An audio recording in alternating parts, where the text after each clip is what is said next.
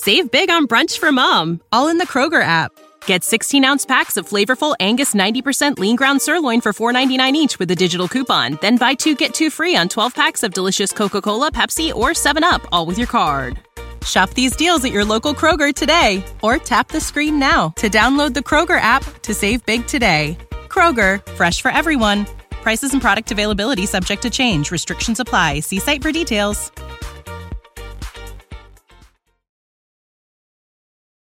Welcome to the latest episode of Five on the Floor on the Five Reasons Sports Network. Thanks for joining us on your favorite podcast app. We're on Podbean, Spotify, Google Podcasts, Apple Podcasts. We're also on Dash Radio on their Nothing But Net channel. That's every single weeknight at 7 p.m. Also, check out Five Reasons YouTube before floor, an hour before every game. Post up 5R as soon as the game ends, and plenty of other content as well. And 5reasonsports.com. Make sure you spell that one out. That's where you don't get a paywall and you get the latest Heat, Dolphins, and other Miami sports content. Content. Also, check out the great sponsors of the Five Reasons Sports Network, including our friends over at Intense Nutrition. You need to lose weight; they can help you do it. They can help you lose 10 to 15 pounds in just 10 days with the Intense Cleanse and Detox.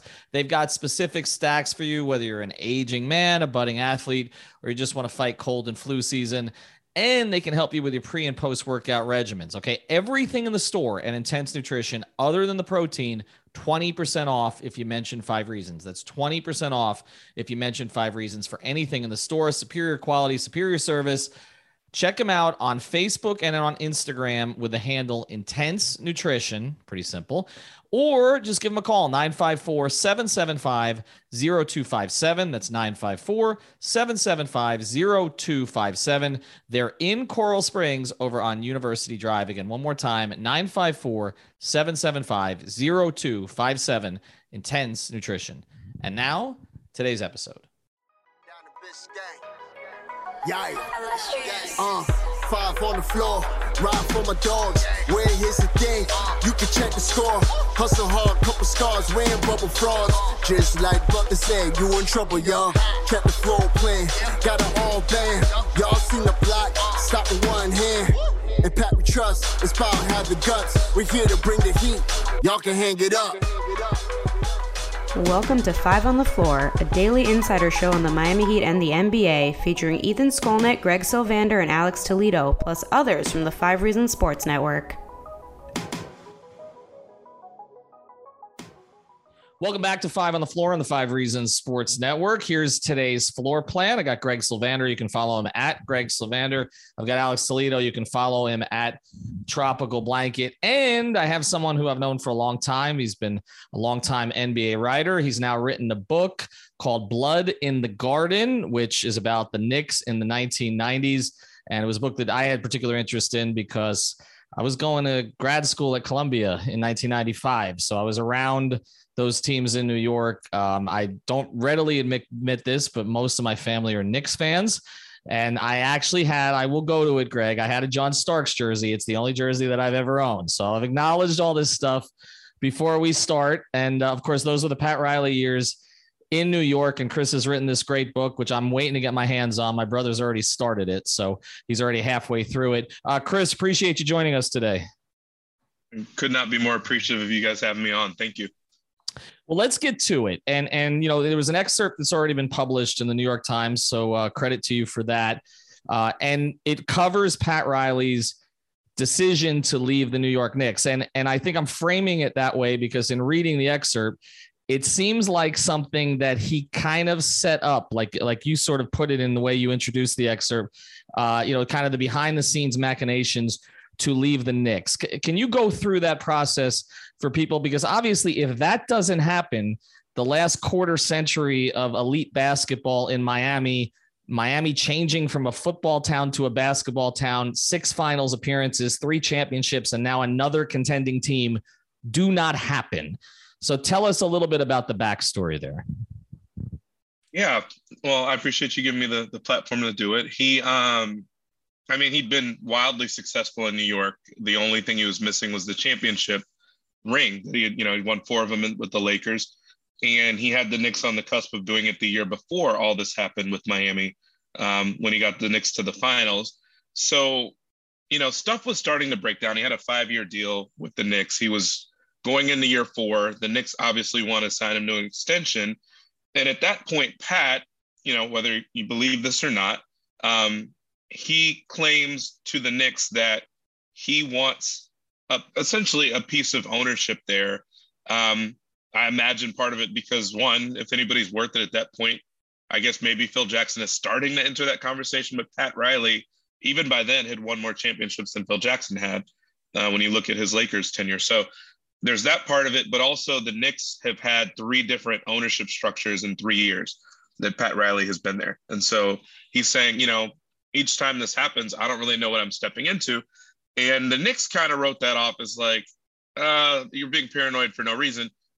Maybe fair, but at the same time, look at the ownership the Knicks stepped into shortly after Pat left. So maybe it wasn't really unfair from that standpoint. But anyway, the Knicks essentially said, suggested that they weren't willing to entertain that. They really couldn't in the way that a team like Miami was going to be able to with Micky Arison because the Knicks were corporately owned. They can't just give away 10% of their team um, because you've got a lot of shareholders that you're beholden to.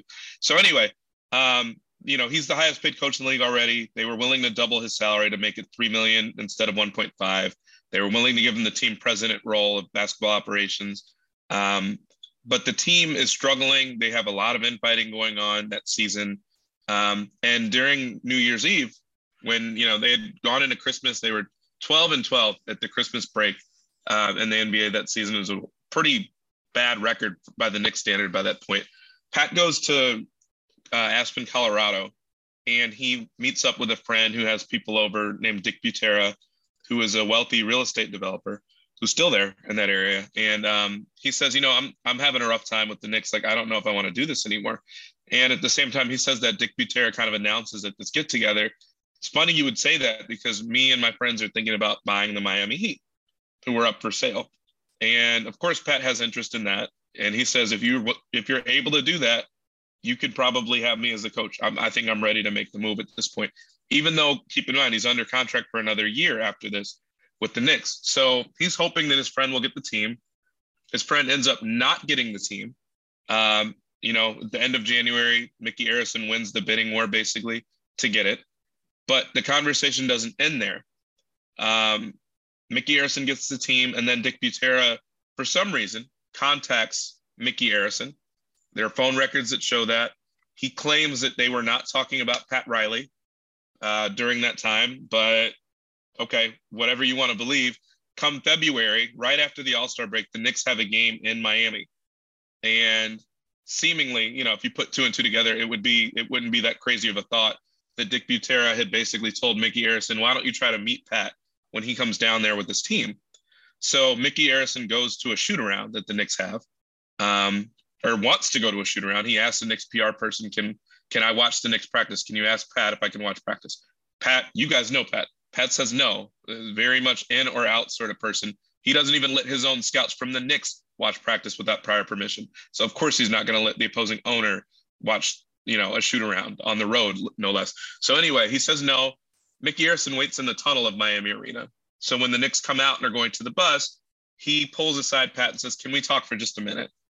And Pat thinks about it, but eventually he gives in and says yes, which is kind of stunning given what we know about Pat Riley especially if you read the book about how this is a guy that was going to find his players if he if they knock someone down from the other team and then help to pick them back up.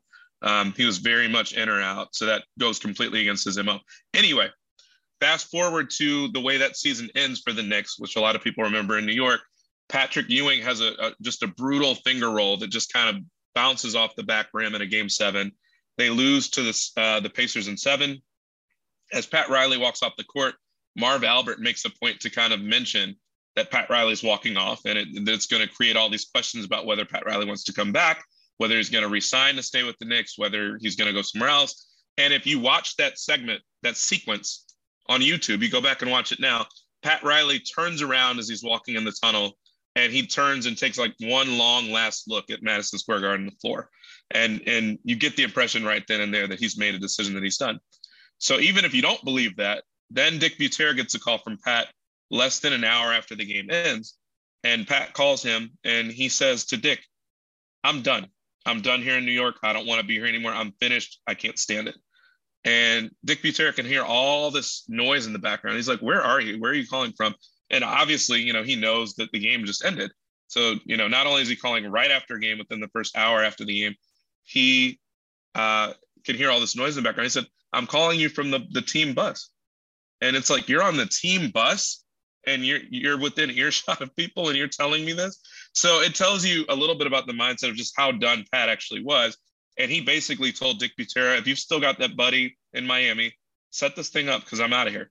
And so that, you know, that is something that I'm not sure how out there that was. I don't think it's really been out there to that extent, but he was ready and and they, you know, they basically started working on a deal right from that point. Dick Butera was negotiating with Micky Arison, um, asked for some pretty steep demands. Obviously, ownership was a big part of it. But to my knowledge, Pat is still the only um, person in management, coach, I guess is probably the more correct way to put it, who's had an ownership stake in a team and not just an ownership stake, but a substantial one. And, um, you know, I think that probably better explains how he went about leaving.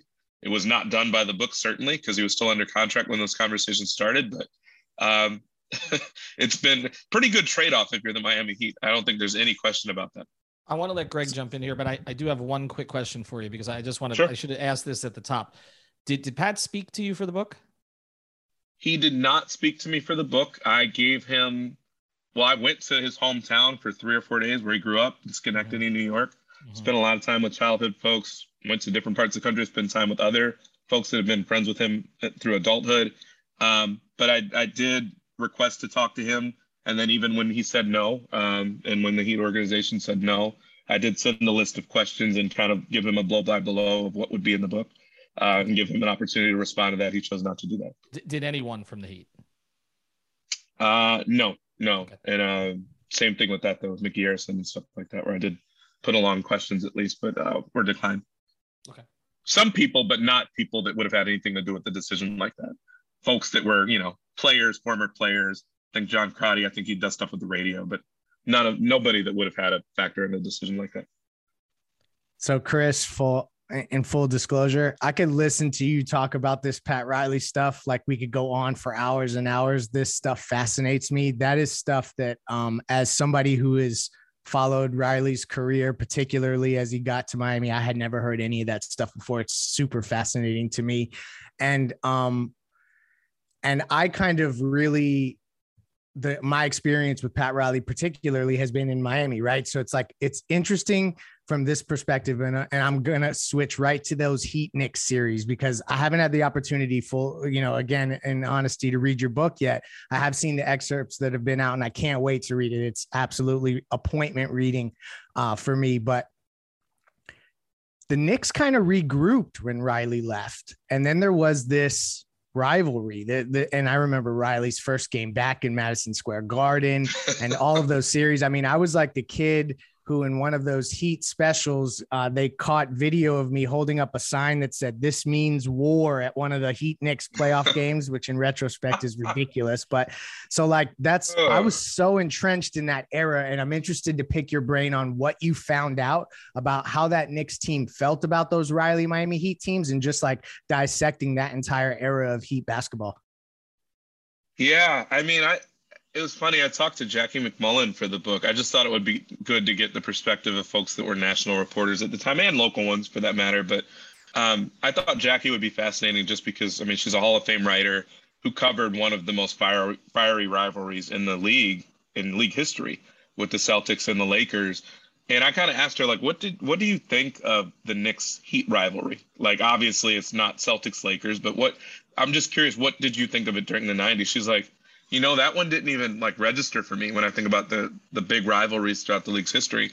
And it's interesting because it, it wasn't consequential on the from the standpoint of titles, but I don't know that you had teams that hated each other more than those two did in the late 90s, let alone just the nature of the series that for four straight years they went the distance all four of those years and every one of those series was really tight and a couple of them were kind of the outcome might have shifted because of suspensions, the first two. So um, you don't have many that you can compare and look at that, let alone, you know, the the the backstory of it with Riley and the Van Gundys on either sideline and Um, the fact that the teams were built similarly, the fact that the Knicks almost out of spite tried to trade for Alonzo Mourning uh, so that Miami wouldn't get him. And, you know, and the Knicks basically owning the fact that they were trying to do it out of spite so that Pat wouldn't get him.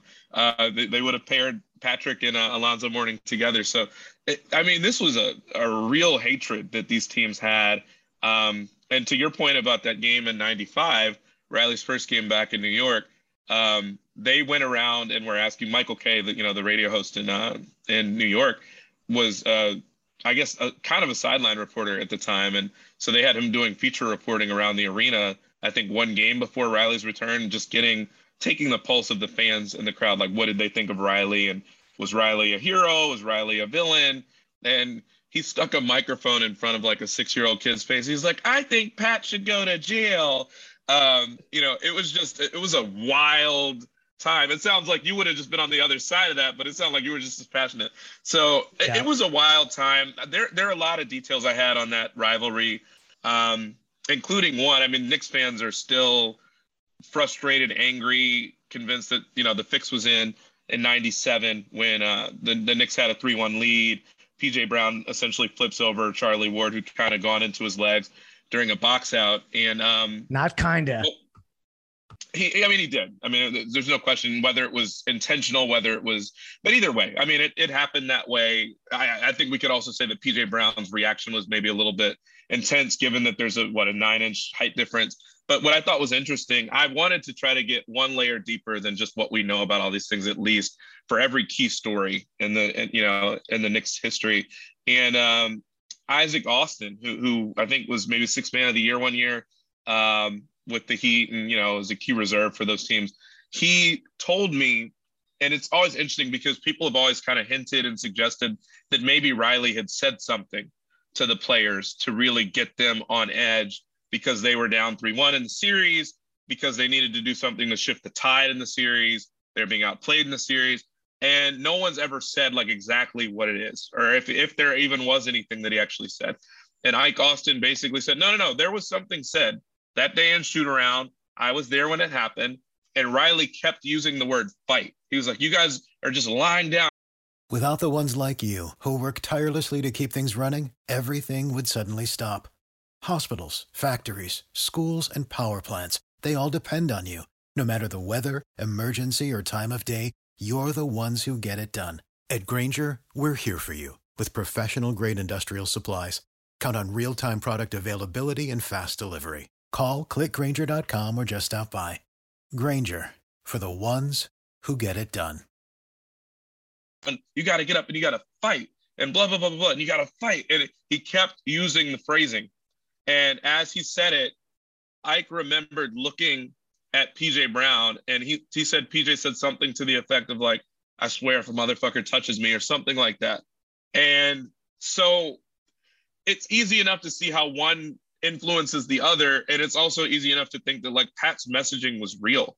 And the Knicks operated the same way where Pat would show them videos before certain games. He would call them soft one game. And then the next day, game going into it, wouldn't even speak to them in pregame meetings in the locker room, would show them videos of Rams headbutting each other and violent car crashes. It's messaging. And Pat has been a master of messaging so it's easy enough to see how that actually could have influenced what happened with PJ Brown and Charlie Ward, which, by the way, the other detail in the book, PJ Brown and Charlie Ward were in chapel together before that game. I mean, they were also like among the most religious players in the league and, you know, like brothers in Christ. So they're friends now. I think they were kind of friends before that. They were together like a couple hours before all that happened. And so it was PJ was worked up. You know, maybe it came from somewhere. I suggested that it did come from somewhere. It came from Pat. So that's in the book as well. Yeah, PJ was um, in my 25 years of covering the Heat the nicest player that I ever covered. I mean, that was the craziest part of all of that. Uh, the very fact that PJ would even curse is sort of beyond the pale because it's just not not even the PJ that I knew. But you, but those series, like you mentioned, I mean, there were like 12 rivalries within the rivalry. There was the acquisition of Sprewell, who Hardaway didn't like. There was LJ and Zoe, uh, which you know there was a history there going back to Charlotte. There was uh, all of these these different things, and you mentioned obviously uh, the Van Gundys, and then you know, and then there's all the other moments, whether it's the Allan Houston shot, which I think for Heat fans may still be the most painful memory. Those who who have sure. actually been with the team since the beginning, or Jamal Mashburn being defined his entire Heat career being defined by one shot that he didn't take, uh, or even the Nick Bavetta stuff from uh, from Tim Hardaway, which was sort of my fault and Mike Wise's fault for putting that in his head before that game, where where, where Tim came out afterwards with his Nick Bavetta rant.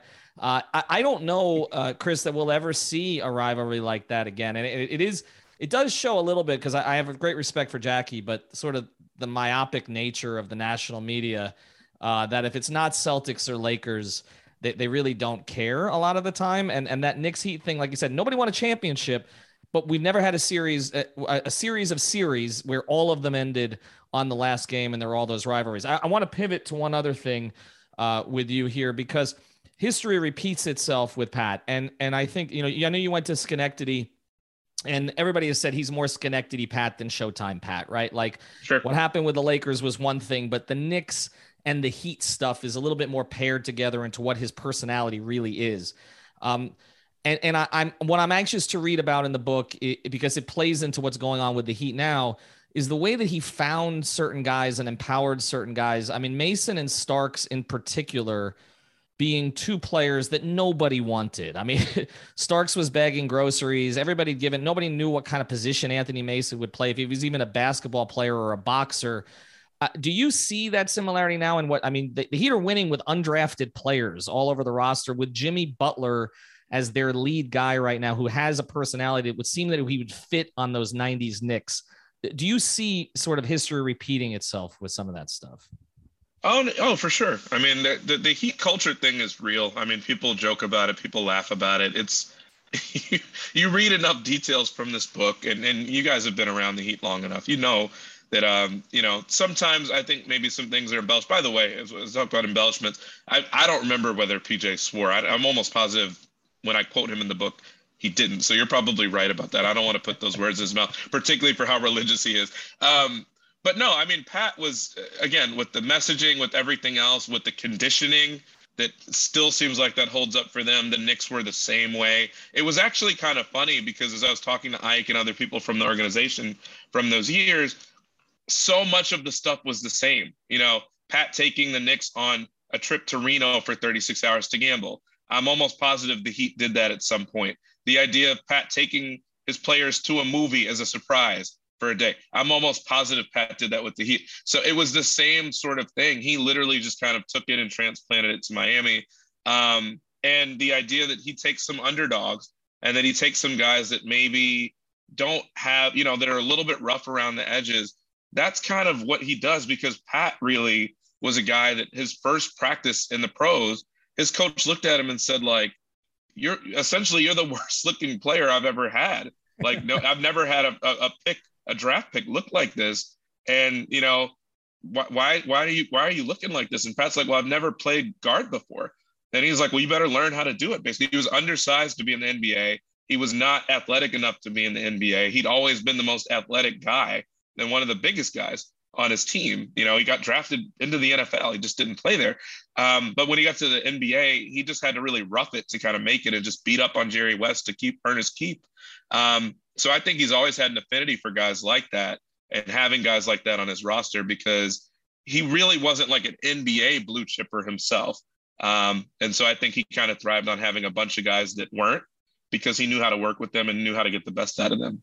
All right, we're gonna get to some current NBA stuff, and I, I know Chris, you're a little short on time, so we don't want to keep you too much longer. But but I, ha- I have one more kind of question uh, on on the Heat Knicks stuff because we have seen now. I mean, there was that period of time with Jeff Van Gundy where they had some success. They even got to a finals in 99, uh, albeit as an eight seed in the lockout season. And then they beat the Heat on the way there. Uh, but then the Don Nelson era, and then it's it's just been a bleep show since, right?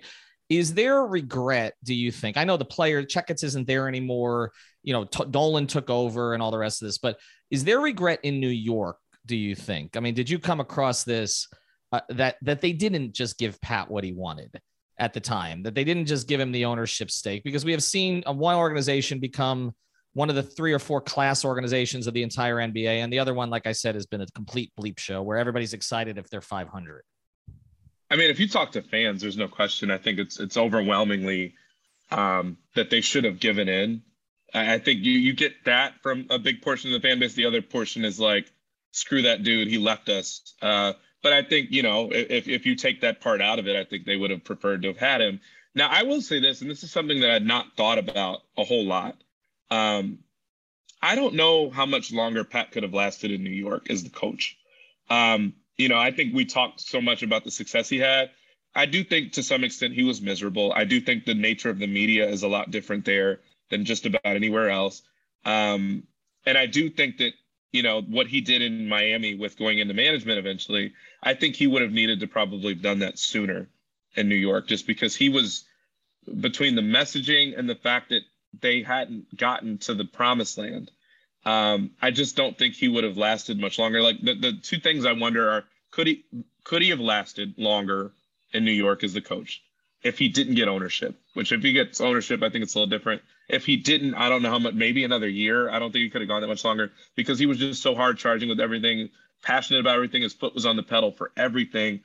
If they'd won in '94, I think you know it, it kind of extends everything because then the feelings aren't so raw. The team doesn't keep coming up short um, you know, everybody has a little bit more energy to keep going, but I think he was wearing thin on his players. I think, you know, the player empowerment stuff was something that he was starting to get more and more vocal about in a negative way and being more critical of.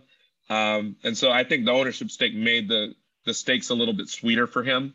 Uh, and I don't know that he could have really lasted. And he said that himself. I don't really know. I always pictured myself as being a guy that my, you know, my name would be in the rafters in New York. And you notice that only Red Holzman's the only guy that has that um, and he won championships. And so if Pat hadn't gotten one soon, I don't think he could have lasted much longer in New York. But yes, the fans definitely, you know, I think for the most part say, man, we should have done whatever it took to to keep him, just because he look at what happened with Miami and look what's happened with us ever since. And not if not for that two for 18 from John Starks, he probably would be in the rafters. All right, we're going to come right back here with Chris. We're just going to do some rapid fire on the NBA here on five on the floor. We'll be back with Chris Herring in a second. Before we do, I want to tell you about our product code. It's 5RSN. That's the number 5 RSN. And that's what you use if you're looking for grooming products over at manscaped.com. You get 20% off. Or you're looking for premium CBD. That's the tincture, the sports cream, or the gummies over at therapistpreferred.com. So use that code 5RSN. That's the number 5 RSN for the best CBD at therapistpreferred.com helps you sleep, help you recover. And of course, your grooming products over at manscaped.com. And no, it's not just the razors, but they also got the cologne and everything else along those lines. And I got to give you the tagline here your balls and your body will thank you. Now, back to Chris Herring. But first, get that code handy 5RSN, manscaped.com, and therapistpreferred.com. All right, we're back on five on the floor. Alex has been waiting to get in a question or two here. Go. I mean, yeah, I decided to take a back seat for most of this pod because I was born in 96 and just was not along for that That's era okay. at all. But now that we're talking current day stuff, um, I wanted to ask you. So a lot is taking place ever since the season started. Obviously, the Heat have kind of catapulted themselves higher than I think a lot of people projected them to be. Uh, you know, once the, the season actually started, and they're now, you know, kind of going back and forth with the Bulls for the for the one seed in the standings. Who knows where they're going to actually end up? But I wanted to get your perspective on if they've climbed into not only a different tier, and I know the tier talk is kind of cliche, but just to get to the way that you categorize these teams and and do they match up with some of the actual best contenders in the league? Are they on their level? Do you think that's like a thing where they can compete with any type of team after having watched them for a couple of months? Well, I'd like to see them just completely at full strength again, and I know that that will that's coming really, really soon for them. Uh, I mean, the way that they've competed without being full strength is is I think should be a little bit scary to everybody. Um, and I think honestly, when you think about it, you think about Brooklyn, you think about the Bulls, you think about Milwaukee. I would say that they're probably as well positioned as anybody as far as balance is concerned. Um, there have been games, and you see every now and then. Obviously, this was before the injury, where you get Bam. Uh, you know, particularly in last year's playoffs, where just certain shots he doesn't want to take, and you want to see that maturation from him, where he can take over. Uh, you know, you see Jimmy kind of take the back seat sometimes. You would hope that Kyle Lowry and kind of his floor general the nature of his job as a floor general can kind of smooth some of that out as well. Um, you feel a lot better about the fact that Duncan Robinson is knocking down shots. You, you hope that Tyler Herro having more experience and um, obviously we've seen him do it in the playoffs before, even without much experience. But you feel pretty good about the season he's had. You know, kind of a fringe level All Star sort of season that he's had off the bench, six man type season. Um, but again, for me, it goes back to defense. I think that was why the Kyle Lowry pickup was so big, is just because now you've got three of the best defenders in the league um, at their positions, you know, and and I, I just think that um, Milwaukee has some of that with Middleton, Giannis, and Jrue. um, but I think to some extent, you you Miami, there's just something about Miami that I like, uh, that I, I want to see it from them a little bit more consistently, which they couldn't have done it with all the injuries they've had. But now that they're starting to coalesce and get back together now, um, of course they've got a shot. I mean, I think that they've got maybe more high level balance than any other team in the East. Um, Brooklyn doesn't have that level of balance on the defensive end all the time. And they, you know, they're kind of weird from game to game, the Kyrie situation. The Bulls seem like they're a player away to me now, and they also are going to lose Lonzo now for a little bit. Um, I, I think Miami is extremely, extremely well positioned. I'm not sure how anybody matches up with the, the best teams in the West just yet. Um, not saying that they don't match up, but I, I, I don't know who's going to emerge from the East, but I, you absolutely can't count Miami out. I think they're right there in that conversation in the top four. We, we appreciate all that heat love on this five on the floor podcast um, for sure, Chris. Uh, and so there was an infamous Riley story where he was playing three on three way, way, way back, maybe in Schenectady, actually. And uh, he took an elbow to the face, lost teeth, threw his teeth off to the side of the court, and kept playing. Have you ever heard that story before? No, no, no, I haven't. Uh, uh, yeah, I think one of his high school teammates uh, re- recounted it, and I, I, found it online a while back.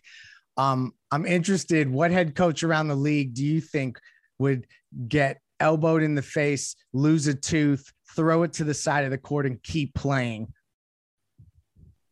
The only one I can think of is one we don't have anymore. Uh, God rest his soul, Jerry Sloan. Sounds like a guy that could have done that, but uh, maybe probably did do that at some point. But off the top of my head, I mean, you had some, you've had some tough dudes, but yeah, that that seems a little bit beyond to hear that. I mean, Monty Williams is a tough dude. I have that in the book. He was a guy that had a heart condition that they actually didn't mm. really give clearance to to play. And he said almost like a movie scene or something where he's like, I don't give a damn, like I'm playing anyway. He didn't have clearance to play with a heart condition, and he decided he was going to play and just sign all the waivers and said like I know what I'm doing here. He was the reason that they even had the, you know, the idea of the, defib- the defibrillators uh, courtside, the ambulances courtside. That's why they have it like that now because of him. But still, that's fundamentally different. Like that's a risk certainly, and it's a life-threatening risk. But uh, the idea of throwing the teeth to the side is still kind of a different level and more visceral. So, yeah, I'd not heard about that. Wow. Uh, Chris, I'm going to let you close with this uh, because I, I, think any any story of the Knicks Heat rivalry, you mentioned it earlier, but it has to involve Patrick and Zo, uh, and, and, so much of that was fundamental to to Riley too, because you had two best friends who he didn't want them going to dinner dur- during the playoff series. Do you, do you have one particular Ewing Mourning story that sticks out to you from the book? I, again, I think it's that the idea that they were trying to trade for him. Uh, you know, and they not that's a pretty risque thing to do, particularly with like who you would have to trade to get him. So they offered Starks and Mason up in one deal, or I think it was like that, and they had Oakley and Charles Smith in another deal, and it, it hurt some feelings. Uh, Patrick would have loved it, but you know, I don't think the other key guys on the team were very in love with the idea of being in trade rumors. And you know, the trade rumors being completely true that the Knicks were trying to do it and oh, by the way, they were trying to do it just to kind of thwart what Riley was doing. I never um, knew so, that. That's that's so cool. Yeah, yeah. Just in retrospect, it's that's that that's, that's a nugget right there of a, of, a, of a whole bunch of things. If that if that a little, little bit, just a, just a tad, just just just a tad. All right, I can't wait to get the book. We appreciate it, Chris. The book is called A "Blood in the Garden." You cannot read an expert SERP in the New York Times, but better yet, buy the damn book, right? That's what uh, that's what Pat would tell you to do. Although maybe not in this case with some of the stories, but I, I, appreciate uh, that you were able to get them anyway. Chris, thanks for joining us. Appreciate. Thank you guys so much. I really appreciate you. Thank you for listening to the Five on the Floor on the Five Regional Sports Network. For the ones who work hard to ensure their crew can always go the extra mile, and the ones who get in early so everyone can go home on time, there's Grainger, offering professional grade supplies backed by product experts so you can quickly and easily find what you need. Plus, you can count on access to a committed team ready to go the extra mile for you. Call, clickgrainger.com, or just stop by. Grainger, for the ones who get it done.